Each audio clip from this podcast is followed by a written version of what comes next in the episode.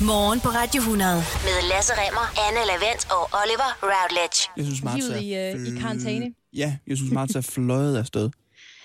Men Så- Oliver, for nogen så går øh, tiden måske en lille smule langsomt. Og det er alle dem, der savner sport. Ja. Og der ved jeg, at, øh, at du er en af dem. Og jeg kan også mærke herhjemme på min kæreste, at han, han er sgu lidt restløs. Er begyndt at downloade nye Playstation-spil og sådan noget. Fordi der ikke er så meget sport i fjernsynet at se. Jeg forstår ham godt, men så er det godt, at vi kan tage til Hviderusland.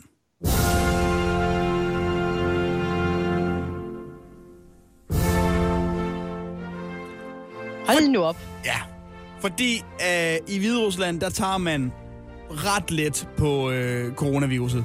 De seneste tal, de siger, øh, 94 er smittet, øh, men der er ingen restriktioner i landet, og det kører derfor ret ufortrødent videre, som det plejer, mens altså mange af verdens andre lande jo er i, i lockdown eller har nogle restriktioner. Jamen, det er det. Altså, man kan jo øh, vælge forskellige strategier. Der er jo øh, den indiske strategi, der hedder luk hele lortet. Det samme gør øh, Spanien og Italien af åbenlyse årsager, fordi de kæmper rigtig hårdt. Så er der den svenske strategi. Den er sådan lidt mere laissez-faire, ikke? Altså, Ja. ja. Sådan, ja, ja, I må, ikke, I må ikke være så mange mennesker, men I må stadigvæk gerne gå på café. Og så er der den hviderussiske. Hvad, har man gjort noget der? Nej. Nej. Nej, nej, nej, nej, Okay. nej, nej, nej. Svaret er nej. øh, og det, det har man blandt andet ikke, fordi man har en præsident, der hedder Alexandra Lusajenko. Han har siddet på magten siden uh, 94, og han, uh, han, har, han har flere gange været ude og nedtone den her uh, situations alvor. Uh, han ja. Ja. siger, og, og nu citerer jeg, uh, det er bedre at dø stående, end at leve på sin knæ. Øh, det sagde han i forbindelse med en ishockeykamp, som man selv deltog i, hvor han så også efterfølgende sagde, der er jo ikke noget virus her. Altså, jeg kan ikke se det. Der er ikke noget virus her i hallen. altså, jeg, jeg, kan, Okay. jeg kan ikke se det her Det, det er jo virus. bare dumt. Så slap lige af. ikke hedde virus. Ej, okay. Nå. Nå. Men eftersom at hele landet altså ufortrødent kører videre, så betyder det jo også, at den efterhånden nu verdenskendte hviderussiske fodboldliga, Liga Vyshaya er i gang. Hvis her jeg... Ja, ja. Vyshaya, Haya. Ja, øh, den startede øh, i sidste uge, og øh, for mange af, af sådan verdens hungrende fodboldfans, så er det jo pludselig den eneste åbne fodboldliga. Mm. Og derfor så får Vyshaya Liga også meget mere opmærksomhed i den her tid end nogensinde øh, før. Og der må jeg sige, det er en øh, kommersiel øh, genistreg af Alexander Lusajenko og alle andre i, i Hviderusland. Øh, der er blevet solgt tv-rettigheder til lande, som der aldrig nogensinde før har været Ej, nej, interesseret nej. i hviderussisk fodbold. Altså vi taler Israel og Indien, øh, deres, øh, deres, deres venner mod nord og, og Putin i Rusland har simpelthen også lige været nede og sige, okay, det kan sgu godt være, at de er fat i noget dernede. Vi køber lige rettighederne til den hviderussiske liga. Der er sindssygt mange af de engelske fodboldfans, der er lige pludselig begyndt at odds vanvittigt meget på hvis hey, Haya ligaen i, øh, i Hviderusland. Hvor, og det, hvor, hvor desperate er I? Altså, det virker jo fuldstændig sindssygt. Nu, det er fordi, du ikke er inde i situationen, Anne, fordi det er en enormt spændende sæson, vi går i møde i den hviderussiske liga. Fordi sidste du- år, der vandt Dynamo Best deres første mesterskab nogensinde. Det gjorde de efter Bate Borisov, som mange af os jo kender fra øh, UEFA-koppen og sådan noget, og faktisk også Champions League, og, og de har også spillet mod FCK øh, for ikke så forfærdeligt mange år siden. Bate Borisov, de havde forinden vundet mesterskabet 13 år i træk, Anne. Ikke? Og så sidste år, der vandt Dynamo Best deres første mesterskab. Så det er jo en, en nervepirrende sæson på alle mulige måder. Kommer, kommer, kommer bare til Borisov tilbage? Eller kommer de ned i sådan en periode nu, hvor de ikke rigtig kommer til at vinde noget? Og er det Dynamo Best, der, der, der øh, render med titlen igen i år? Indtil videre efter to kampe, der ligger bare til Borisov nummer to. Så de ligger Ja, ikke indtil videre til at vinde. Det er en nervepirrende sæson, Anne. Den kommer til at være udslagsgivende for fremtiden af Vesthajajaya-ligaen. Oliver, må jeg lige øh, bryde ind her? Det er jo nervepirrende på den måde, at det er jo et spørgsmål om tid, før at alle holdene der også får coronavirus. Altså, det er jo det, man skal også se på. Hvilket hold ligger sig først med, med coronavirus, og så øh, falder holdene derefter. Jeg må sige, eftersom jeg er på øh, Dynamo Best øh, øh, favør og, og side, så håber jeg jo, det er bare til Borisov, der ligger sig først, så man på den måde kan skabe lidt afstand i ligaen, og måske få det forspring, der gør, at man kan vinde mesterskabet for andet år i træk, og, og skabe en, en ny form for dynasti i den hvidrussiske øh, liga. Og jeg kommer til at holde os alle sammen opdateret på øh, Vesthaya Liga, som altså kun lige er starten, startet. Ja.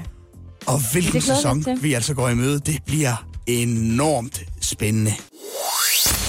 Og nu er jeg jo ikke øh, husejer, Oliver. Det er du heller ikke. Nej. Og øh, det kommer man nok til at kunne høre de næste øh, fire minutter. Fordi jeg ved, jeg ved, jeg har selv set det, at der er rigtig, rigtig, rigtig mange derude, der er dybt uenige med mig øh, her. Men bliver vi, altså, vi skal lige tale om folks behov for at komme på genbrugspladsen, Oliver. Du Altså, skal passe på, hvad Anne. Jeg ved da godt, ved godt, men altså, hvad sker der? Folk, de ligger og er virkelig, virkelig alvorligt syge. De dør i hobetal på hospitalerne og især i andre lande omkring os. Men her i Danmark, der vil vi bare gerne af med vores haveaffald, og det skal vi lige nu. Ja, altså når du, når, når du sætter det op sådan der, så kan jeg lidt godt forstå, hvor du vil hen, tror jeg. Jamen, altså, det er fuldstændig sindssygt. Altså, der skete jo det, Oliver, øh, naturligvis, at genbrugspladserne lukkede øh, den 12. marts, da Mette Frederiksen valgte at lukke øh, resten af landet sådan delvis ned, fordi genbrugspladserne, surprise, ikke er kritisk infrastruktur. Det er ikke strengt nødvendigt, at de er der. Det er vigtigt for os, at vi kan komme på apoteket, at vi kan få nogle fødevarer, at vi kan komme på hospitalerne, men det er ikke vigtigt for os at komme på genbrugspladsen. Men det er som om, at når folk de render rundt derhjemme og alligevel har utrolig meget tid til at få ryddet op eller gå i haven, og de står der med alle deres, øh, deres øh, affald, de ikke kan komme af med, så er det lige meget med den der corona, så skal vi af med de her ting. Og jeg er simpelthen faldet over det ene Facebook-opslag efter det andet, øh, og den ene artikel efter den anden, hvor folk simpelthen har været rasende over, at genbrugsstationerne har været lukket, fordi, prøv at høre, det er jo udenfor, og det er jo nødvendigt at komme af med det, og så ender man bare med at smide affald i naturen i stedet for, og jeg skal komme efter dig af argumenter, der har været der, Det er ikke? jo bare fordi, du ikke har samlet kompostaffald, Anne, i de sidste øh, 10 år af dit liv, siden du boede hjemme, vel? Og når man har Nej. endelig brugt tre er timer rigtigt. i haven på at samle øh, alt affaldet sammen, så vil man også bare gerne af med det. Så skal det jo ikke stå i haven, fordi hele haven er jo så kan man, men så kan man godt lige, man, uha, man kan godt lige vente de der, skal vi sige, 14 dage, 3 uger, før landet igen er på ret køl, og øh, situationen måske ikke er helt er så kritisk, som den er lige nu, med at tage på genbrugspladsen. Men prøv at høre her, det er lige meget. Diskussionen er lukket, fordi myndighederne har givet sig på den her. Genbrugspladserne genåbner formentlig allerede i morgen, Oliver. Jeg ved det Hvad- godt, fordi har- jeg har talt med min far, og det var, han sagde det til mig i weekenden. Hvad sagde han? Og så åbner AVV, som det hedder oppe i Jørgen. De åbner, de åbner på, på tirsdag. Så det bliver, fint, det bliver fint, siger han så. Det glæder jeg mig til. Jamen, Så han er det en af det. dem, du skiller ud på. Men, Jamen, jeg, og jeg skiller- men jeg forstår også det mange- godt. Jamen, jeg skælder også mange, jeg selv kender øh, ud, og, det- og, det, og- det er nok igen, fordi jeg er en uvidende, dum øh, lejlighedsbor. Øh, altså, jeg forstår ikke det der behov for øh, partout at skulle på genbrugspladsen. Men prøv at høre det er lige meget. Jeg behøver ikke at komme med mine argumenter, fordi genbrugspladserne genåbner i morgen, og øh, det gør de på den betingelse, at der øh, skal være øh, plads. Altså, man skal holde afstand til hinanden og til personalet, så der ikke opstår situationer, hvor man kommer i, kon- i for tæt kontakt med hinanden. Det er simpelthen det. Det er det. Det er det, der er kravet for at komme ind på genbrugspladserne. Og du ved jo godt, hvad der sker, øh, når genbrugspladserne åbner i morgen, Oliver. Ikke? Hvad sker der så? Der kommer til at være kø. Og Der kommer til at være mega mange mennesker på de genbrugspladser, hvor de endelig skal vi ned med det tøj, og, hvad, og folk, de er så, altså, folk de er desperate for at komme af med deres, deres affald. Ikke?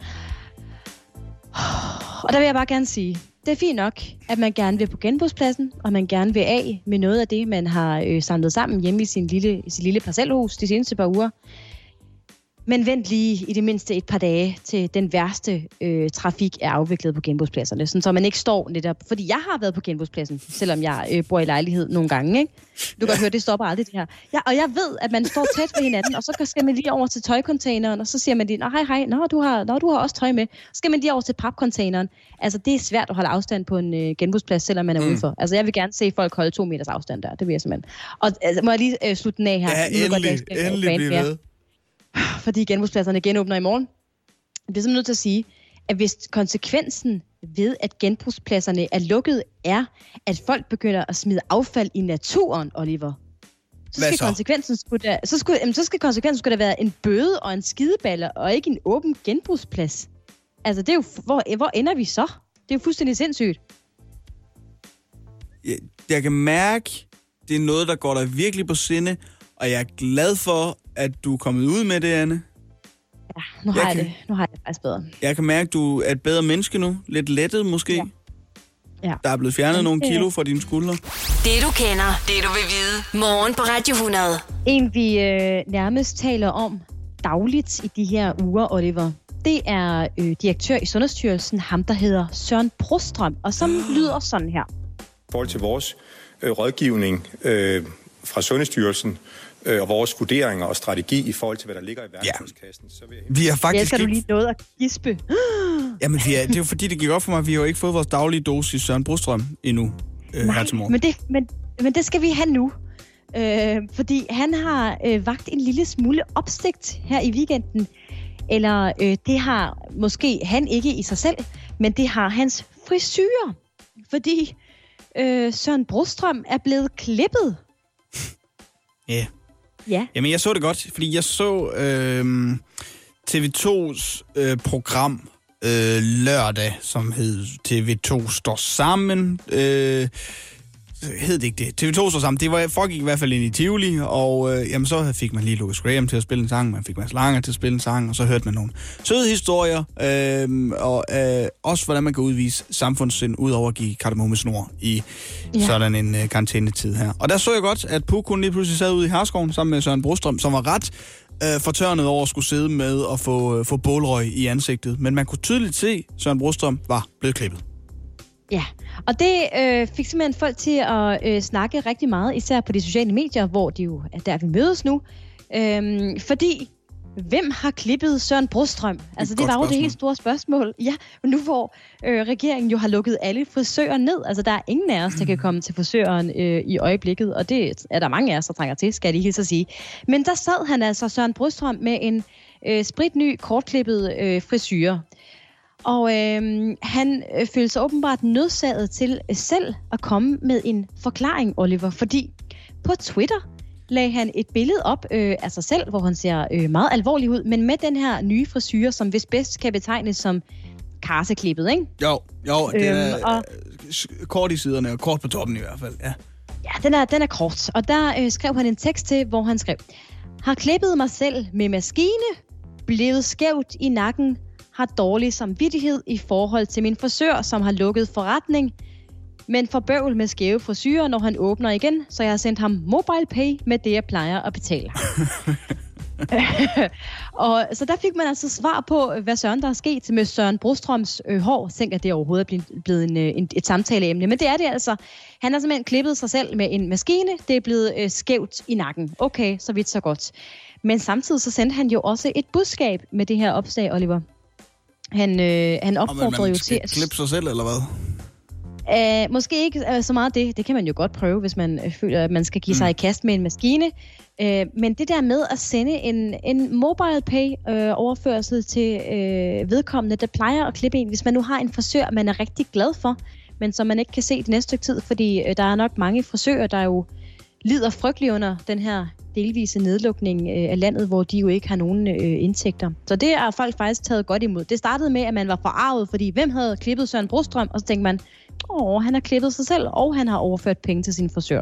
Men kan vi godt lige tale lidt om, at vi er kommet dertil i øh, coronakrisen her til lands, at det, der er blevet vigtigt for os i løbet af weekenden, det er, hvem der har klippet direktøren for Sundhedsstyrelsens hår?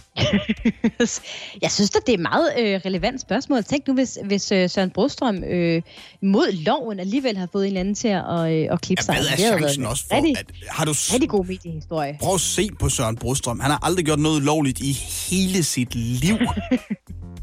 ja, det er, det er måske en, øh, en pointe. Men jeg synes, jeg synes, det var meget fint, han lige selv øh, opklarede, hvad der var sket med hans frisyrer, og så den her lille opfordring om at støtte, hvor man nu kan støtte. Morgen på Radio 100 med Lasse Remmer, Anne Lavendt og Oliver Routledge. Jeg tror ikke, man skal være lige så bekymret for hans sindstilstand, som man var nødt til at være for Britney Spears, da hun i sin tid besluttede sig for at lade alle lokkerne falde. Det var vist mere noget med, at han lavede et enkelt hak i nakken. Var det ikke stort set det? Og, og så samtidig så ved man, at selv når Søren Brostrøm han tager selfies, så ser han grav alvorlig ud. Ja, det gør altså, han. der er ikke et øjeblik i hans liv, han ikke tager alvorligt. Jeg gad egentlig, jeg gad godt sætte mig ned og se den sjoveste film, han nogensinde har set sammen med ham. Bare for at se, hvordan han ser ud imens. Griner han kun med underansigtet, eller hvad sker der for Søren Brostrøm? Ja, Han må jo have et eller andet kørende et eller andet sted. Prøv at høre. En anden, der heller ikke griner meget for tiden, var elegant. Tak skal I have. Ja, ja. Øh, det er kulturminister Joy Mogensen, som om sider i løbet af weekenden fandt ud af at indkalde kulturordfører fra forskellige partier i Folketinget til nogle forhandlinger om, hvad kan der gøres for kulturen? Den har hun altså trukket på i lang tid, og folk er blevet vredere og vredere. Vi talte jo for eksempel med formanden for Skuespillerforbundet, Benjamin Bo Rasmussen, for efterhånden øh, halvanden uges tid siden, eller sådan noget. Han var ved at være rigtig utålmodig på sine godt 2.000 medlemmers vegne, og han er altså ikke den eneste på kulturlivet, som siger, hvor fanden er støtten til os henne? Altså, vi, vi, lider måske mere end nogen. Folk kan ikke mm. gå til koncerter, de kan ikke gå i teateret. Museerne har det også stramt. Der er altså øh, også medier rundt omkring. I særdeleshed printmedier, der lider lidt under. Vi smutter ikke lige ned i kiosken og køber en avis eller et blad. Vel? Det gør vi ikke lige for øjeblikket, vel? Mm. Nå, det blev om sider til noget i løbet af weekenden. Joy Mogensen, som ellers har trukket meget på den, og i øvrigt sagt ting, som kun har gjort folk endnu vredere, som for eksempel, jeg synes lige, vi skal huske på, at det altså ikke er finere at male på et lærred, end at male en væg, for eksempel, som om ingen vidste det. Og som om der ikke var hjælp til mindre malervirksomheder, for eksempel. Ja. Og hun fandt om sider tid til at hive nogle mennesker øh, sammen om sig. Men det er dårligt nyt, der er kommet ud af det for alle parter. Det er dårligt nyt for kulturlivet, for Joy Mogensen. Hun dukkede op til forhandlingerne uden mandat til at dele penge ud for alvor. I hvert fald i det omfang, som kulturordførende øh, de havde håb om. Og det er dårligt nyt for Joy Mogensen personligt på den måde, at et flertal i Folketinget nu er klar til at flytte hende fra forhandlingerne og sige, så må vi snakke med nogle andre. Vi, øh, så må vi over tale med Erhvervsministeriet eller sådan noget, fordi vi, kan ikke, øh, vi stoler ikke på hende. Hun dur ikke til det. Ja, For eksempel, det er ikke skal- godt. Skal jeg lige komme med nogle citater her? Øh, mm. Senja Stampe, hun er kulturordfører for de radikale. Hun har sagt lige ud, vi har mistet tilliden til, at Joy Mogensen er i stand til at sikre, at vi fortsat har et velfungerende kulturliv efter krisen.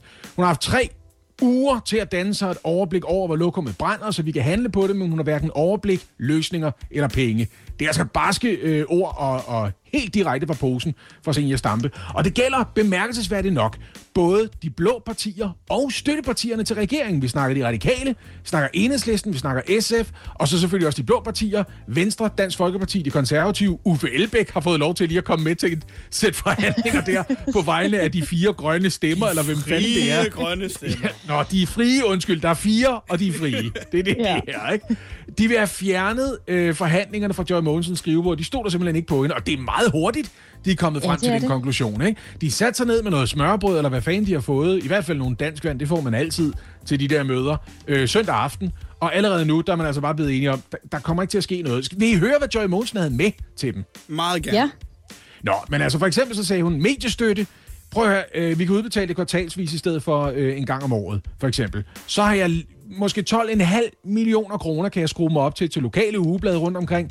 23 millioner til at hjælpe lokale og regionale medier. Og derudover så hun ikke flere penge med.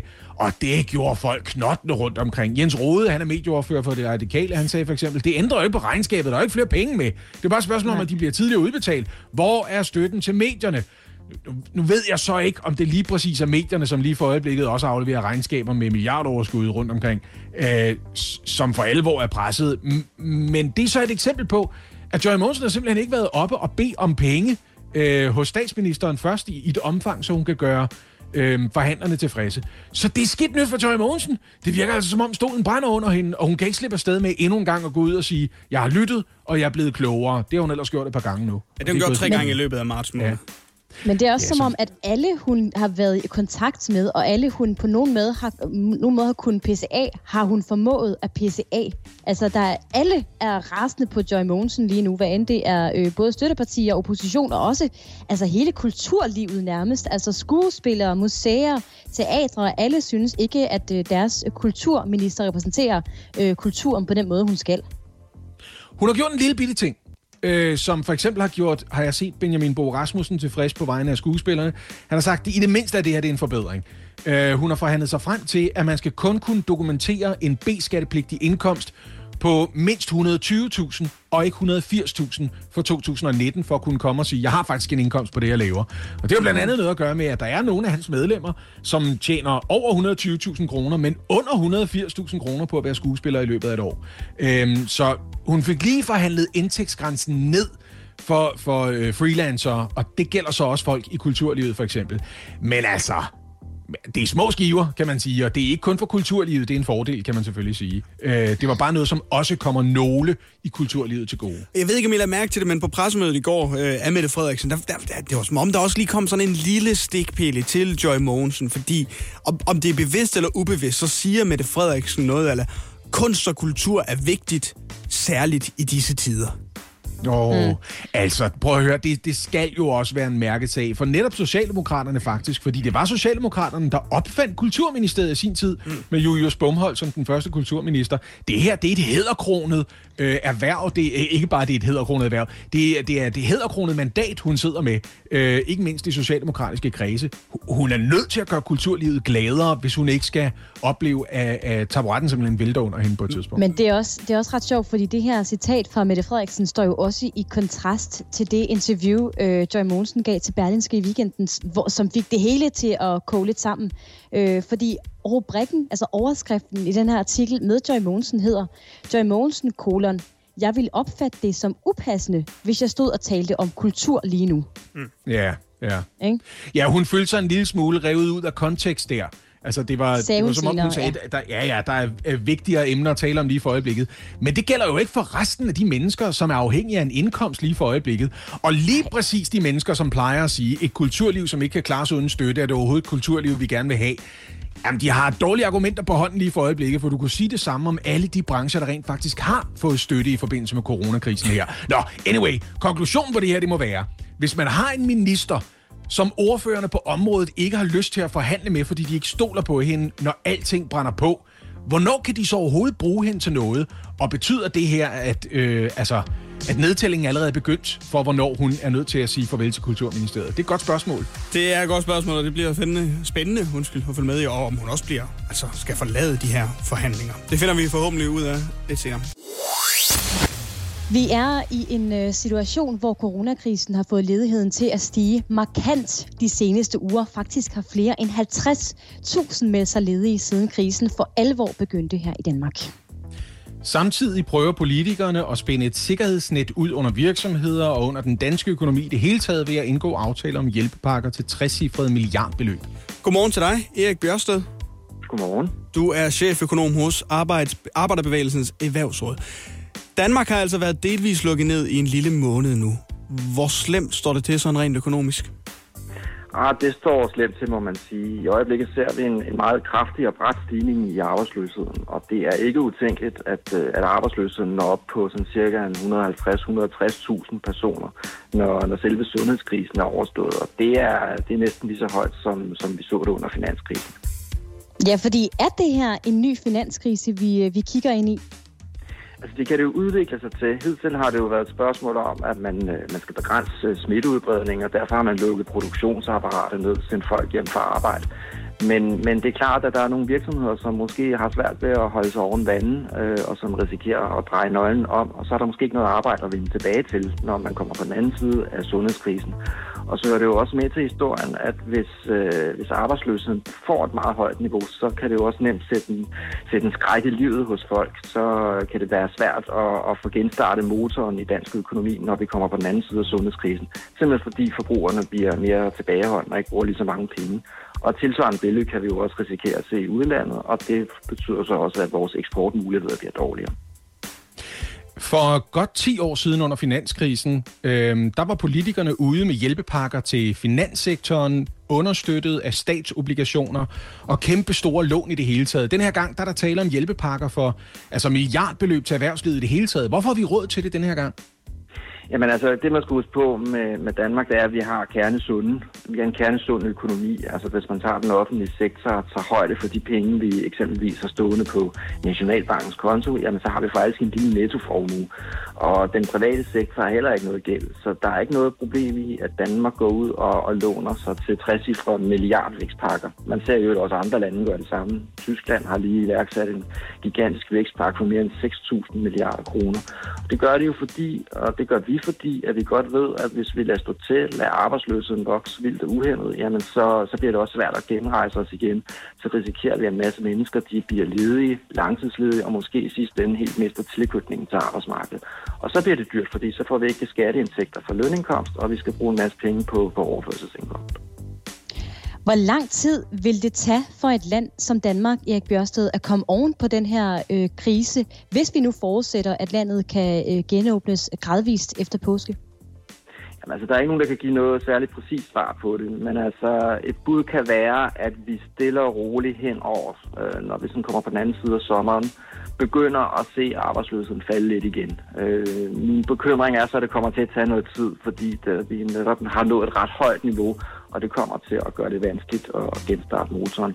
Det politikerne så kan gøre, det er, at de så til den tid kan iværksætte yderligere vækstinitiativer. For eksempel kan de fremrykke nogle offentlige investeringer, for eksempel i noget energirenovering af, offentlige bygninger. Det er sådan en ret god vitaminindsprøjtning at give til økonomien, og som ret hurtigt kaster, kaster arbejdspladser af sig. Ja, altså det er jo tit sådan, man gør. Man sprøjter nogle penge ud i en bestemt sektor, og så skulle det gerne sprede sig som ringe i vandet, ligesom man lavede Lillebæltsbroen tilbage i 1929, et forsøg på at imødekomme depressionen engang. Altså, øh, skal, hvad skal vi have bygget en øh, bro øh, mellem Sjællands Odde og Aarhus, eller hvad kommer til at være det konkrete udfald af det her, hvis det her det fortsætter i længere tid? Altså for eksempel har vi jo en klimaudfordring, vi gerne vil løse, og det, det der vil være oplagt, det vil jo være at tænke de to ting sammen. At, øh, at vi skal have løst en klimaudfordring, og vi skal samtidig have sat skub i økonomien. Og det kan for eksempel være energirenoveringer af offentlige bygninger, så, så hvad skal man sige, CO2-udslippet bliver mindre, øh, og, og, og vi skal bruge mindre varme til at og, og, hvad skal man sige, øh, varme vores bygninger op. Det kunne være en mulighed, og så skal man også huske på med sådan nogle investeringer, at, øh, at de skaber jo ikke, ikke kun arbejdspladser i byggeriet, de skaber også arbejdspladser i for eksempel servicesektoren, som leverer en masse input til, til byggeriet. Erik Bjørsted, altså cheføkonom hos Arbejderbevægelsens Erhvervsråd. Du skal have tak for din tid her til morgen. Til tak. Det du kender, det du vil vide. Morgen på Radio 100. Billy Joel og The River of Treat. Klokken den er 8 minutter over 8. Gud, hvor er det svært, det her. Synes her, det, her det pussy ved det, ikke? Det var, jeg ved ikke, om I kan huske det, men for blot få uger siden, der var det sådan, at når jeg sad ved knapperne, og I var på, uden I vidste det, eller ikke var på, når I formodede, I var det, så var det en kæmpe fejl af mig. Og nu sidder du i den privilegerede situation, Oliver, at du når som helst skal tænde på mikrofonen og bare sige, nej, nej, men lad os, det er jo fordi, det er corona, ikke? Det er corona, der får mig til det. Jo, men nu er forskellen også, at du sad ved de her knapper, der havde du mulighed for at kigge os ind i øjnene, mens du ikke tændte for vores mikrofoner. Men jeg bryder mig jo ikke om at kigge jer ind i øjnene. Nej, det er selvfølgelig rigtigt. Nej. Nå, det skal handle om noget helt andet, venner. Fordi for 8. gang siden starten af marts, der lød det igen i går sådan her for Mette Frederiksen. Velkommen til pressemødet. Ja, i går kl. 17.30 indkaldte statsminister Mette Frederiksen til pressemøde i statsministeriet. Og for første gang længe var der ikke rigtig nogen, der vidste, hvad det her pressemøde egentlig skulle handle om. Men det viste sig at være en øh, meget stor noget for noget aftale med danskerne, som statsministeren altså ville præsentere. Hvis vi danskere i de næste to uger hen over påsken fortsætter med at stå sammen ved at holde afstand, og hvis tallene fortsat er stabile og fornuftige i de næste to uger, så vil regeringen begynde på en gradvis, stille og kontrolleret åbning af vores samfund igen på den anden side af påsken. Ja, en stille og kontrolleret åbning af Danmark på den anden side af påsken var altså budskabet fra Mette Frederiksen i går. Men hun ville dog ikke fortælle, hvilke samfundsmæssige opgaver, der altså står forrest i køen, når det gælder om at få landet på ret køl igen. Og skulle man være i tvivl om, hvorvidt det er nye tider i dansk politik, så er vi altså havnet i en situation, hvor dem og os retorik lige pludselig er blevet noget, man kan blive frygtelig populær på, fordi statsministeren havde også en opfordring til specielt en gruppe i samfundet, hvis ventetid altså ser ud til at blive noget længere end blot til lige efter påske. Det er en særlig besked til vores ældre og til de mest sårbare grupper.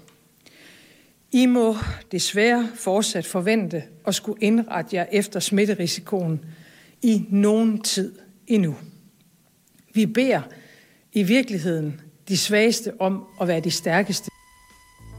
Ja, jeg tror historikerne de har fundet kuglepinden frem, den der skriver med blivende skrift, for der er ikke nogen grund til først at begynde at viske ud, når det her det er noteret. Uh, de svageste har vi brug for, bliver de stærkeste. Den kommer altså den kommer til at stå i historiebøgerne, den der. Heldigvis så er der altså stadig en mulighed for, at du får øh, lov til at se dine kære forældre og dine bedsteforældre ikke mindst. Hvis vi for eksempel ved, at både den pårørende og den ældre begge to er raske, så kan man jo godt besøge hinanden.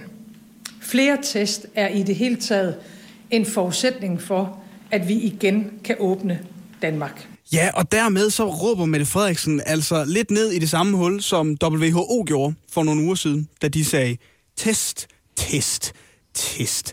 Der skal testes flere, for at vi kan åbne Danmark. Og Kåre Mølbak, som er direktør i Statens Serum Institut, han havde også glædeligt nyt med på den front. Vi vil have en øh, mere ambitiøs plan øh, for, for testning. Det er også allerede blevet sagt i dag. Øh, og vi arbejder sammen med regionerne, og sammen med forskellige private aktører på at kunne tilbyde både antistoftests øh, og test for virus. Og noget, som vi regner med, vil kunne blive øh, rullet ud øh, efter påske. Ja, og sidst, men bestemt ikke mindst, så var der også rosende ord til os alle fra Mr. Covid-19 himself, nemlig øh, direktør i Sundhedsstyrelsen, Søren Brostrøm. I har i den grad lyttet til de anbefalinger, der er kommet fra myndighederne. I har i den grad accepteret og indrettet jer i de nye rammer, der er blevet givet med de mange anbefalinger og krav og, og reguleringer, der er kommet. Og det er en kæmpe stor succes, at vi kan stå her i dag og se effekten. Altså, hvis man vil være hele Danmarks kollektive troværdigheds man crush, så har vi i hvert fald lært af Søren Brostrøm, at man altid skal se ud, som om man lige har trådt ind i en elevator sammen med otte fremmede mennesker og prøve at gennemskue, hvem der lige har pruttet. øh, der, der var i hvert fald der var ros til os alle sammen fra øh, her krøllet øh, øjenbryn, øh, Søren Brostrøm selv, men samtidig en påmindelse om, at det er altså ikke slut endnu, og hvis vi begynder at lave om på vores adfærd i løbet af de næste to uger, jamen så kommer landet altså ikke til at lukke op på den anden side af påske, og måske kommer der endda flere restriktioner. Derfor øh, er det også regeringens øh, forslag, at vi arbejder videre med øh, de hastelovforslag, der øh, er til behandling i Folketinget i den her tid, hvor der er mulighed for, at der bliver givet hjem til, at vi kan indføre yderligere restriktioner. Det vil vi stadigvæk ikke afvise, at vi får behov for. Ja, så lød det altså i går til, hvad der var det 8. pressemøde her i marts måned fra statsministeriet, og ikke april også byder på en del pressemøder. Girls just wanna have fun. Godmorgen, Sisse Sejr Nørgaard. Jeg vidste, du ville prøve at lave en apropos på det. Godmorgen, Hvordan har du det? Jeg tror, jeg er rask. Hvad med dig? Jeg føler mig rask i hvert fald. Det er godt. Men derudover, altså, det, altså fysisk helt okay. Psykisk er ved at være lidt presset. Ved at være lidt presset. Jeg er jo alene i et radiostudie, Sisse. Ja. Men apropos at være alene i et radiostudie, så har du fået sat et radiostudie op derhjemme. Ja. Jeg frygter lidt, du aldrig nogensinde kommer på arbejde igen. Det, er, det kan jeg faktisk godt forstå. Det kan jeg godt. Jeg har jo, jeg har jo ingen, ingen tid på, på arbejde nu. Altså, jeg, jeg står jo op, laver mig en kop kaffe, går nedenunder. Altså, der er nogle dage, jeg har sendt kun i ført undertøj. Men Sisse, har vi det ikke alle sammen sådan efterhånden? Jo. Vi har ikke lyst til at vende tilbage til Nej, hverdagen det igen. Det har aldrig været federe at lave det her. Aldrig. Men Præcis, det er som om karantænen her har vist os, hvor meget vi egentlig kan arbejde hjemmefra, hvor produktiv man kan være på den måde også, ikke? Jo. Altså, det, Og ved du hvad, det er også godt, det er også, det er også godt for klimaet. Altså, der er ikke nogen, der ikke vinder på det her. hver dag, der sætter jeg mig ind i min bil og kører ene mand ud til Mileparken fra Nørrebro, ikke? Det er jo, altså, kan jeg køre en elbil, men det er stadigvæk stadigvæk dårligt, ikke? Nu kan det godt blive siddende her. Mm. Ej, det bliver noget baks at komme tilbage. Omvendt så øh, kommer jeg, jo, kommer jeg jo til at blive hyggelig at se jer på et tidspunkt. Ja, i lige måde. Må, må jeg lige skyde en ting ind, fordi jeg kommer altså til at slå med en terning en gang imellem. Bare så du siger, så alle andre er advaret. Og så møder jeg i det tøj, jeg har vendet mig til at sende i. Og det må I finde jer i. Jamen, jeg er helt med. Jeg er helt med. Altså, jeg, jeg, jeg har min morgenkåb, og den synes jeg egentlig også passer fint ud på Radio 100. Ja. Ja, det er godt. Bror, Sisse, når du ikke sender øh, radio hjemmefra i, øh, i undertøj, hvad får I så tiden til at gå med? Du har jo også øh, din datter hjemme. Ja. Hold kæft, hvor har jeg netshoppet meget. Øh, bare lige... øh, øh, jo, nu skal I høre. Vi har købt et drivhus, og... Øh, jo. Nej. nu skal vi til at være selvforsynende på 21 gange 80. øh, så, så der skal sås øh, ærter og tomater. Vi har plantet blomster, vi har bagt øh, surdejsbrød og kringler og pisse mig i øvrigt, hvor mange tærter vi har spist. Uh, vi går meget op i at lave mad, og vi har øh, sofaskole, selvom vores datter ikke engang går i skole nu. Uh, og vi andre, vi flader jo bare ud, uh, når klokken er efter hendes sengetid, og ser et eller andet på Netflix og holder os ovenpå på, på den måde, ikke? Er du gået i gang hun- med, er du gået i gang med. Tiger King endnu? Ja, ja, ja. Og den er god. Jeg har set den, den er fantastisk. Ja. Må jeg lige spørge om noget her i det her lille plenum? Ja. Vi er enige om, at Carol Baskin hos mand ihjel, ikke? Fuldstændig. Jo, Vi sad, ja, vi har lige snakket om det. Vi har lige talt 100 procent, mand, og hun har fået ham til tigerne. Jeg tror også på det. Jeg tror på det. Ja, 100. Ja, der er også noget der med den septitank der. at der er noget med den septiktank. Nå, men altså, det, det er sådan eller mindre det, jeg får tiden til at gå med. Jeg har så øh, sendt mange breve på det sidste. Jeg ved ikke, hvorfor jeg lige pludselig også tænker, at, øh, at være i karantæne betyder ikke at sende en mail. Som om det på en eller anden mystisk måde, jeg kunne nyse på skærmen, og så vil mine forældre være, være ramt. Og, og, og, jeg ved jo, at mi- mit brev jo kommer i fem dages karantæne som minimum med PostNord. Ikke? Der kan man måske gå et par uger, før det kommer frem. Så det skulle være Ja. helt sikkert. Ikke? Så jeg gør, øh, jeg gør de der mærkelige små øh, ting, som, som jeg ikke har gjort i mange år. Det er faktisk meget fedt. Det er godt. Altså, problematisk nok. Men du øh, sender fortsat radio. Det gør du igen i dag fra, øh, fra klokken 15 til øh, klokken 18. Der var pressemøde i går. Det tænker jeg, du også skal vende rundt i. Ja, behøver vi det. Vi har en bagekonkurrence kørende. Nå ja, det er rigtigt, ja. Gud, ind på Og jeg Facebook. synes faktisk, jeg synes, du burde øh, være med, Oliver. Nu har du været forbi mit hjem med nogle øh, kanelsnore, nej undskyld, kardemommesnore, Kardemomme. der var altså virkelig godt bagt. Tak. Og jeg kan se, at din kæreste har allerede lagt et billede op med dem, så jeg, nu synes jeg også godt, du kunne være med i den bagekonkurrence. Man Ja. kan vinde en eksklusiv Radio 100 kop inde på vores Facebook-side. Jamen, jeg har en, men den er ved at være lidt slidt, så det kan godt være, at jeg skal have øh, øh, en ny. Du er i hvert fald i radioen fra øh, klokken 15. Sisse, øh, vi glæder os til at høre dig, og øh, have det godt. Det var dejligt at I snakke med lige dig. måde, alle tre. Tak for jer selv. Hej, hej.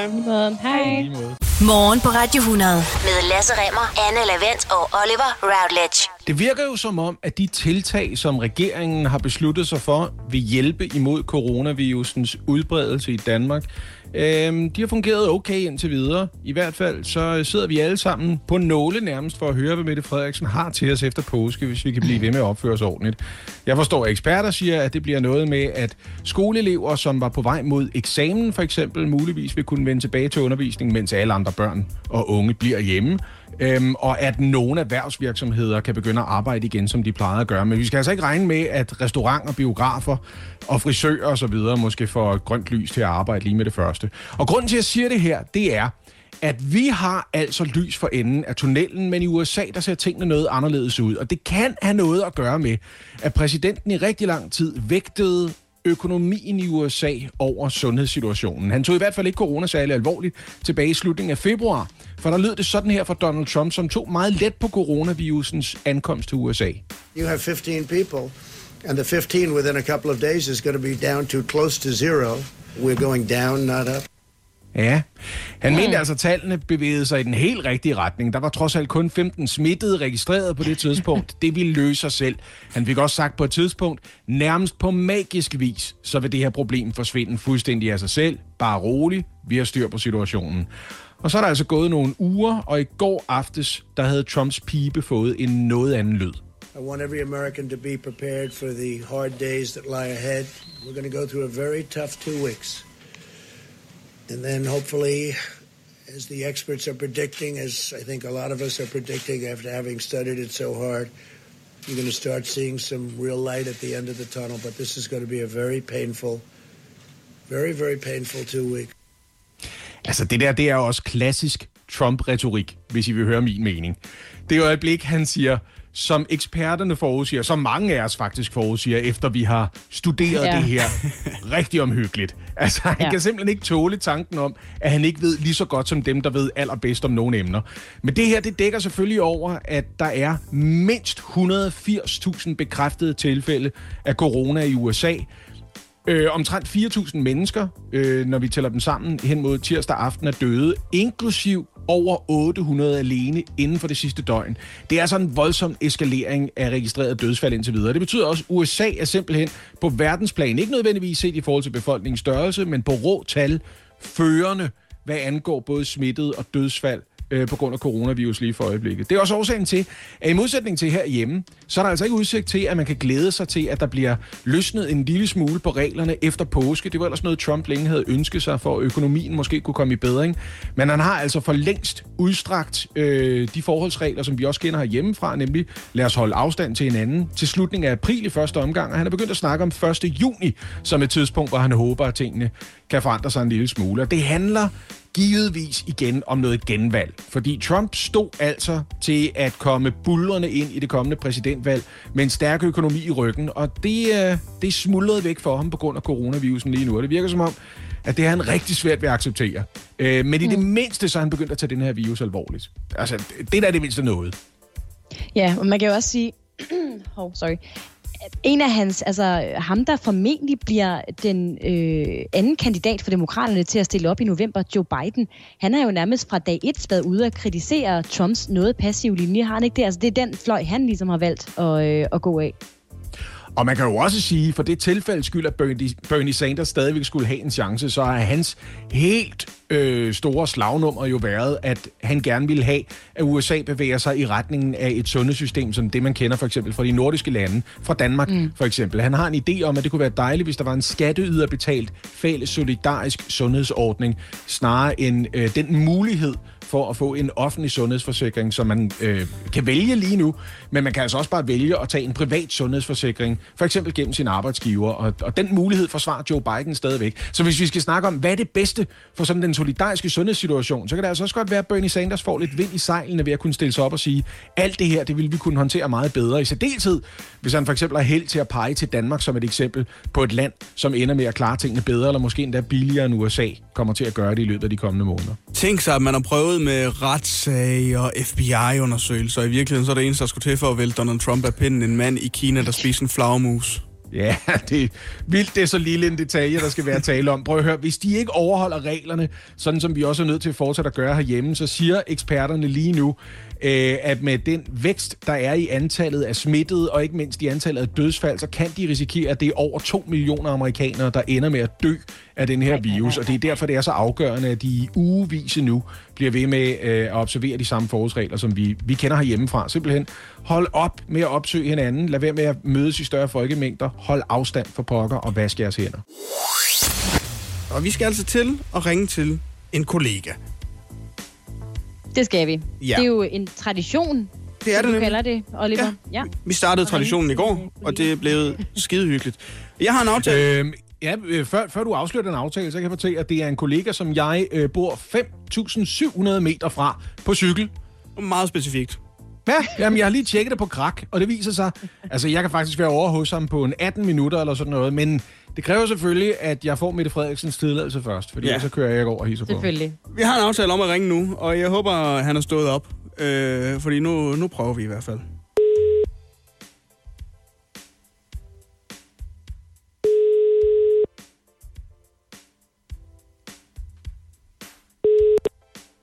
Ja, det er Sten. Godmorgen, Sten. Hej, Sten. Goddag. Det er, øh, det er lang tid siden, du har hørt vores stemmer, så jeg vil bare lige sige til dig, det er Oliver, og så er det Anne, og så er det Lasse, du taler med. Jamen, jeg har ikke hørt Lasse endnu. Nej, men jeg er her. Nå, nå jeg nok, du er the silent partner. Det er fint, det, det er modtaget. Det er- noget nyt. Det er en af de ting, der sker, når Lasse sender, øh, sender hjem fra, det er faktisk, han taler ikke så meget. Nej, det... Prøv, jeg er bange for at afbryde det folk. Det, det kan være, det er noget, vi skulle arbejde med. Ja, det kan sagtens være. Om jeg har også sagt, at jeg er bange, jeg er bange for, at han ikke kommer tilbage på, på arbejdspladsen igen. Det samme med Tisse. Men Sten, du sender jo også hjemmefra i den her tid. Ja, Hvordan Jamen, det går gør det? jeg. Øh, altså, jeg vil sige, det gode ved at sende hjemmefra, det er, at der er ikke kø ved kaffeautomaten. Det er rigtigt. øh, det, er, det, det er plus nummer et. Plus nummer to er... Ja, det ved jeg sgu ikke. Det er, dem er der sgu ikke så mange af. Fordi hvad hedder det, i virkeligheden, så synes jeg faktisk, det er røv kedeligt at sende hjemmefra. For at, være- for at være helt ærlig. Altså. Hvad får du tiden til at gå med, Sten? Jamen, jeg arbejder. Jeg, altså, udover at jeg laver Radio 100, så, så har jeg jo også en, en, en lille kanal, der hedder MyRock, øh, som kræver øh, ret meget kærlighed. Øh, og i og med, at, øh, at, at øh, vi er en, en kæmpe stor redaktion på den øh, station, eller der er mig, øh, så, øh, så, så, så tager den ret meget tid, så, så jeg, har, jeg har en fuld arbejdsdag. Altså, der er ikke, øh, der er ikke tid til meget andet. Og så har jeg også en, en dreng på, på syv år, som, øh, som ikke er øh, i skole.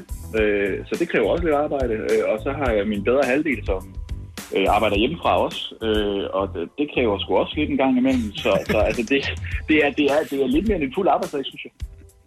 Hvordan går det at have, have Sønneke øh, derhjemme hele tiden, Sten? Er du blevet en god skolelærer?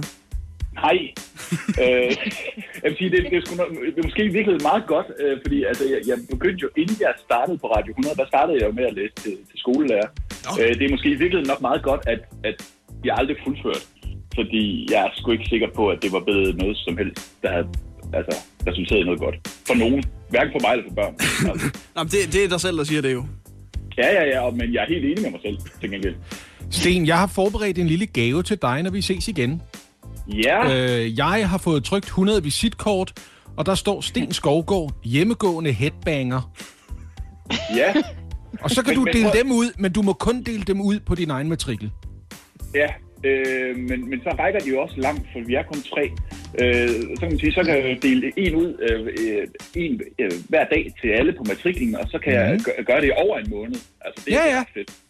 Øh, øh, meget fedt. En måned og måske to dage, og samtidig så vil det være noget spændende i at skulle præsentere sig selv for sin hustru og sin søn hver eneste dag. Ja, den havde I nok ikke set komme, var den? Nu, nu bliver jeg overrasket. Øh, Sten, jeg har, jeg, jeg har et spørgsmål, der virkelig presser på for mig. Øh, ja, Øh, overfodrer du din fisk i den her tid? nej. Nå, okay. Det er, bare, du er så meget, det er fordi, du er så meget hjemme ved dem. Det kan godt være, at du, du fik sådan lidt dårlig samvittighed over, at de også kunne se dig hele tiden, og så, så fik. Ja. de det bare så godt. Men Oliver, prøv at høre, du ved jo også godt, øh, altså du ved lige så godt som mig, at hvis, hvis man kan få ting, man kan sætte strøm til, øh, eller som kan blinke, eller som har knapper, øh, så skal man have det. Øh, og sådan en har jeg også til min fisk. Øh, det hedder en fodautomat. Øh, og den klarer det helt automatisk. Det, der, er der, ingen grund, der er der ingen grund til, at jeg skal besvære mig med at stikke mine fingre ned i ildelukkende fiskefoder, for at dosere det, når jeg kan få en automat, der kan gøre det præcis det samme, øh, uden at jeg har nassede fingre. Altså. Altså, det svære ved at være akvarieentusiast, det må du indrømme, Sten. Det er jo, at du kan jo ikke se, om fiskene har det godt eller dårligt, før det er for sent. Det er jo først, når en af dem ligger med buen op, op i vandoverfladen, du er klar over, ah, jeg har overset en form for sygdom, ja. eller der, der har været for meget eller for lidt foder. Det er jo ikke sådan, at de undervejs er over at rasle lidt med en foderskål eller sådan noget, vel? Ja, øh, nej, men du kan jo se, hvor aggressivt de er, når, når øh, fodautomaten... Øh, altså, de, det er jo faktisk ret sindssygt med de her øh, åndssvage fiske. De er ikke verdens klogeste dyr, men, øh, men, men de har dog fundet ud af, at når øh, låget vibrerer på den her fodautomat, så skal de samle sig over i hjørnet, og det gør de. Og der kan man se, hvor aggressive de er. Ikke? Øh, og så er der også, altså, hvis man skal være rigtig nørdet, så kan du jo godt se på fisk, om de har det godt eller skidt. Altså, det, de, hvis, hvis de har udstående skæld i buen, jamen, så ved du godt, at sådan skulle det være galt. Ikke? Wow, du, skulle er virkelig entusiast, det kan jeg godt mærke. Du skal vide, jeg kommer ikke til at få et akvarium, før det er muligt at få et, der er stort nok, til at jeg kan holde rødspæt eller torsk, så jeg kan blive selvforsynende. øh, så vil jeg sige, så skal du... Øh, ja, så, Kattegat Center er måske din næste adresse. Det er måske meget godt bud i virkeligheden. Det, det kunne også være meget hyggeligt. Jo. Men Altså, Jamen, jeg, tjekker, jeg tjekker boligsiderne hver eneste dag for at se, om der bliver noget ledigt i nærheden af den blå planet. Altså, jeg skulle lige sige, måske den blå planet bliver ledig på et eller andet tidspunkt, øh, hvis, hvis coronakrisen fortsætter. Ja, det er nok rigtigt. Sten, vi er glade for, at øh, både du og, og din fisk har det godt, selvom det er spændende tider med, øh, med øh, ja. eller kedelige tider, synes du selv. Men altså, det, det er nok. Jeg kan fortælle dig, at øh, det første nummer, du skal spille, det er Roxette og Joyride, når vi kommer over på den anden Ja. klokken 9. Ja. Så det kan du forberede dig lidt på. til. Ja, ikke Ja, jo, fordi det, er, det, det er jo det gode ved at være på Radio 100. Det er, at man får altid lov til at spille noget Roxette. Ja. Og Det- det er faktisk, det er faktisk et undervurderet band. Det er det. det. bliver jeg nødt til at sige. Der er alt for mange, der hader Roxette. Det er lidt ligesom Nickelback. Der er alt for mange, der hader Nickelback. De har faktisk også lavet god musik. Ja, nu kommer du ud på et sted, hvor du ikke kan bunde, kan jeg mærke. Så Sten, Nej, øh, det tak. gør jeg. Nej, det god gør jeg. Sten, du var hyggeligt at tale med dig. Øh, kan du have det godt? Pas på dig selv. Hej, hej. Hej, hej. Det du kender, det du vil vide. Morgen på Radio 100. Madonna og Material Girl. Apropos en Material Girl, Anna Lavend, så vil du fortælle os lidt om Hold nu op. Badvaner. Det er irriterende, det der, Oliver. Men ja, det vil jeg, fordi øh, hvis nogen havde spurgt mig, det er der ikke, men hvis nu, om vores vandforbrug er steget eller faldet i de her øh, coronatider, så ville jeg simpelthen have sporet, at det selvfølgelig var steget, fordi folk har mere tid derhjemme til at vaske hænder, gå i bad, lave kaffe, vaske tøj, en opvaske, så Ja. sætte gang i badebassinet, hvis man nu er sådan en type, ikke? Men det er faktisk, det er faktisk ikke tilfældet, fordi kigger vi for vand, på vandforbruget i København og omegnskommunerne, så er det faldet markant de seneste uger. Og en del af det selvfølgelig, selvfølgelig, inden du begynder at skrabe op, Lasse Remmer, kan selvfølgelig forklares med, at øh, kontorlandskaber... Kontorer står tomme øh, hen, ja, det gør de. Ja, lige præcis. Og hoteller. Hoteller og restauranter. restauranter, restauranter også, ja. Hotellerne er lukket. Der er jo Er ingen lukket- turister, er lukket så de, de kommer heller ikke at bruge vores vand. Og der er heller ikke nogen sportsfaciliteter. Fitnesscentre, og for eksempel, sports, der er ja, jo også- er de er nemlig også- lukket ned, ikke? Men Så, prøv at høre, øh, ja. ja, der er også noget andet, der forklarer det her. Og det er, at vi simpelthen øh, bader mindre, end vi plejer at gøre. Og vi vasker heller ikke lige så meget tøj, det skriver øh, TV2 Løje. Og alt i alt betyder det, at hver eneste borger i København og omegn i snit har brugt 7 liter mindre vand i døgnet, end øh, vi normalt plejer at gøre i de her dage, hvor landet har været lukket ned på grund af corona. What?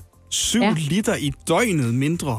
Mindre, ja lige præcis. Og vi var jo inde og spørge på Facebook, øh, om vores lyttere kan genkende det her. Om de har sprunget badet over i de her tider. Og der vil jeg sige, at de fleste har sagt, ja, det er vist sket en gang eller to. Og øh, det vil jeg sige, det kan jeg godt genkende. Jeg sidder her med øh, halvt fedtet hår og en bluse, jeg også havde på i går. Fordi der er jo ikke, der er jo ikke nogen grund til det, altså at gøre så meget ud af sig selv. Fordi jeg skal ikke som sådan ud af døren på daglig basis, vel? Nej, ikke som sådan. Nej, du går en tur, ikke? Jo, jeg går en tur, men der holder jeg jo afstand, så, så hvis jeg lugter, så, altså, så lugter folk det alligevel, ikke? Mm. Men det er jo også det smarte, ikke, Anne? Det er, at hvis der er nogen, der ikke kan finde ud af det der med at holde afstand til fremmede, når man endelig bevæger sig udenfor, så kan man tale til nogle andre sanser og sige på den måde, hold Hold dig væk. afstand. Så har du bare at blive. Det er en ting. Og derudover, prøv at høre, er vi ikke nogen stykker, der har det sådan efter tre uger, at når man bruger 7 liter vand mindre i døgnet per husstand, så har noget af det også en lille smule at gøre med, at vi drikker ikke så meget postevand og er gået lidt over til spiritus i stedet for. Eller er det bare mig? Det tror jeg. Det tror jeg- nej, jeg tror tror, du har helt ret har- Det tror jeg, du har fuldstændig ret i. Okay, så vi øh, bruger 7 liter per person mindre vand i de her tider. Ja, i hvert fald i hovedstaden og omegnskommunerne. Man må, man må næsten tro, at det formentlig er det samme i, de, i landets andre kommuner. Ikke? Morgen på Radio 100. Med Lasse Remmer, Anne Lavendt og Oliver Routledge. Og nu, Og ja, Anne. nu sker det. må jeg, må jeg, må jeg trykke? Ja, tryk nu.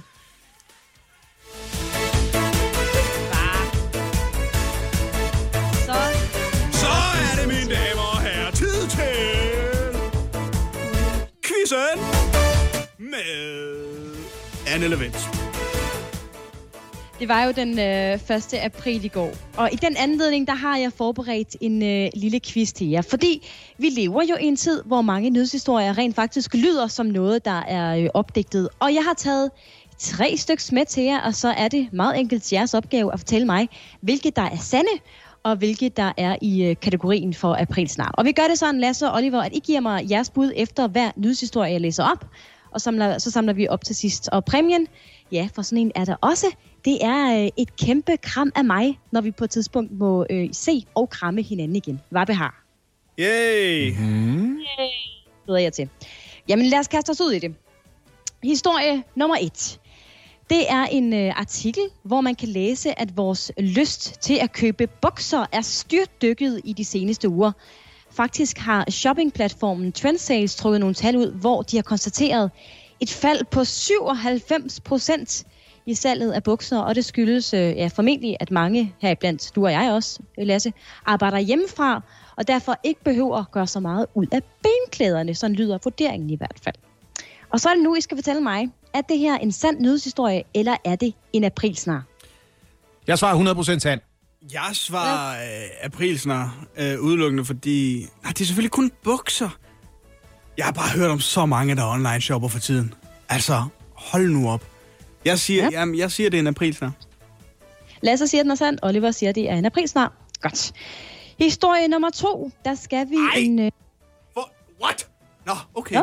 Jeg troede, vi fik svaret med det samme. Nej, nej, nej, jeg samlede op til sidst. Okay. Ja, hold spændingen ud lidt i nu, Oliver.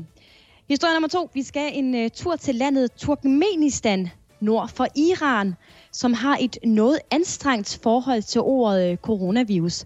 Faktisk er det så anstrengt, at ordet coronavirus nu er blevet gjort forbudt, både at nævne og skrive.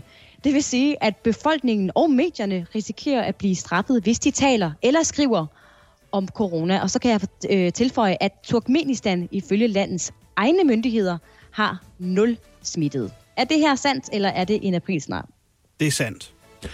Det er 100% sandt. Det er, det er klassisk Tur- Turkmenistan at gøre sådan noget. Ja. Klassisk, jeg kender dem. Ja, tak. Ja, du kender den. Right down there, alley. Den, Ja. sidste, his, den sidste historie, der skal vi øh, en tur til Frankrig, som jo tager coronavirus noget mere seriøst, end øh, Turkmenistan gør her.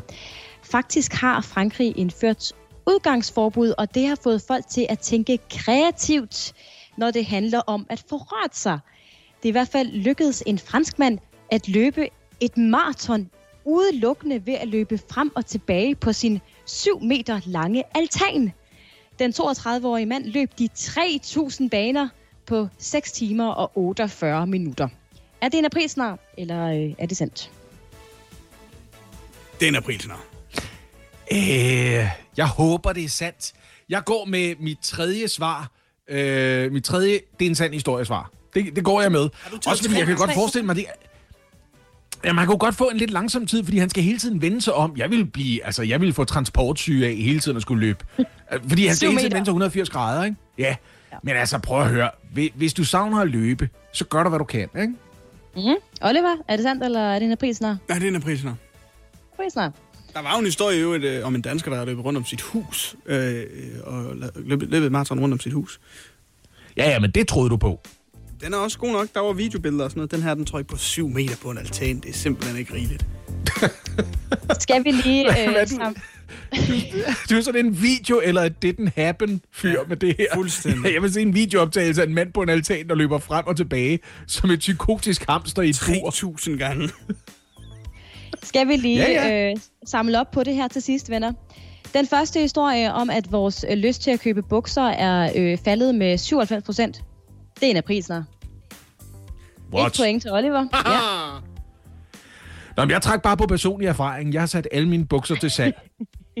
ja, modtaget. Jeg går ind på Trend Sales, der kan du få dem alle sammen. Den anden historie om uh, Turkmenistan, der altså har forbudt ordet coronavirus.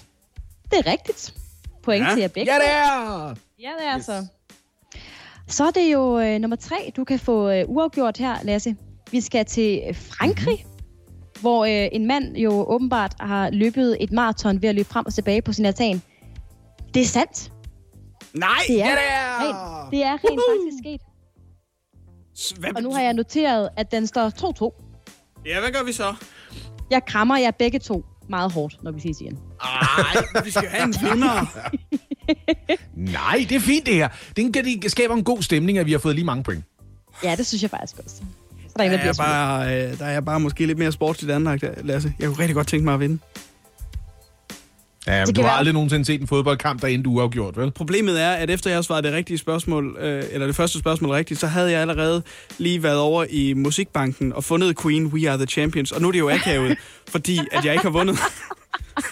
Nej, den passer jo perfekt, fordi det er We, Are The Champions, og ikke I Am The Champion. I løbet af de sidste par dage, der er jeg blevet opmærksom på en rigtig spændende udlægning af, hvor coronavirusen oprindeligt stammer fra.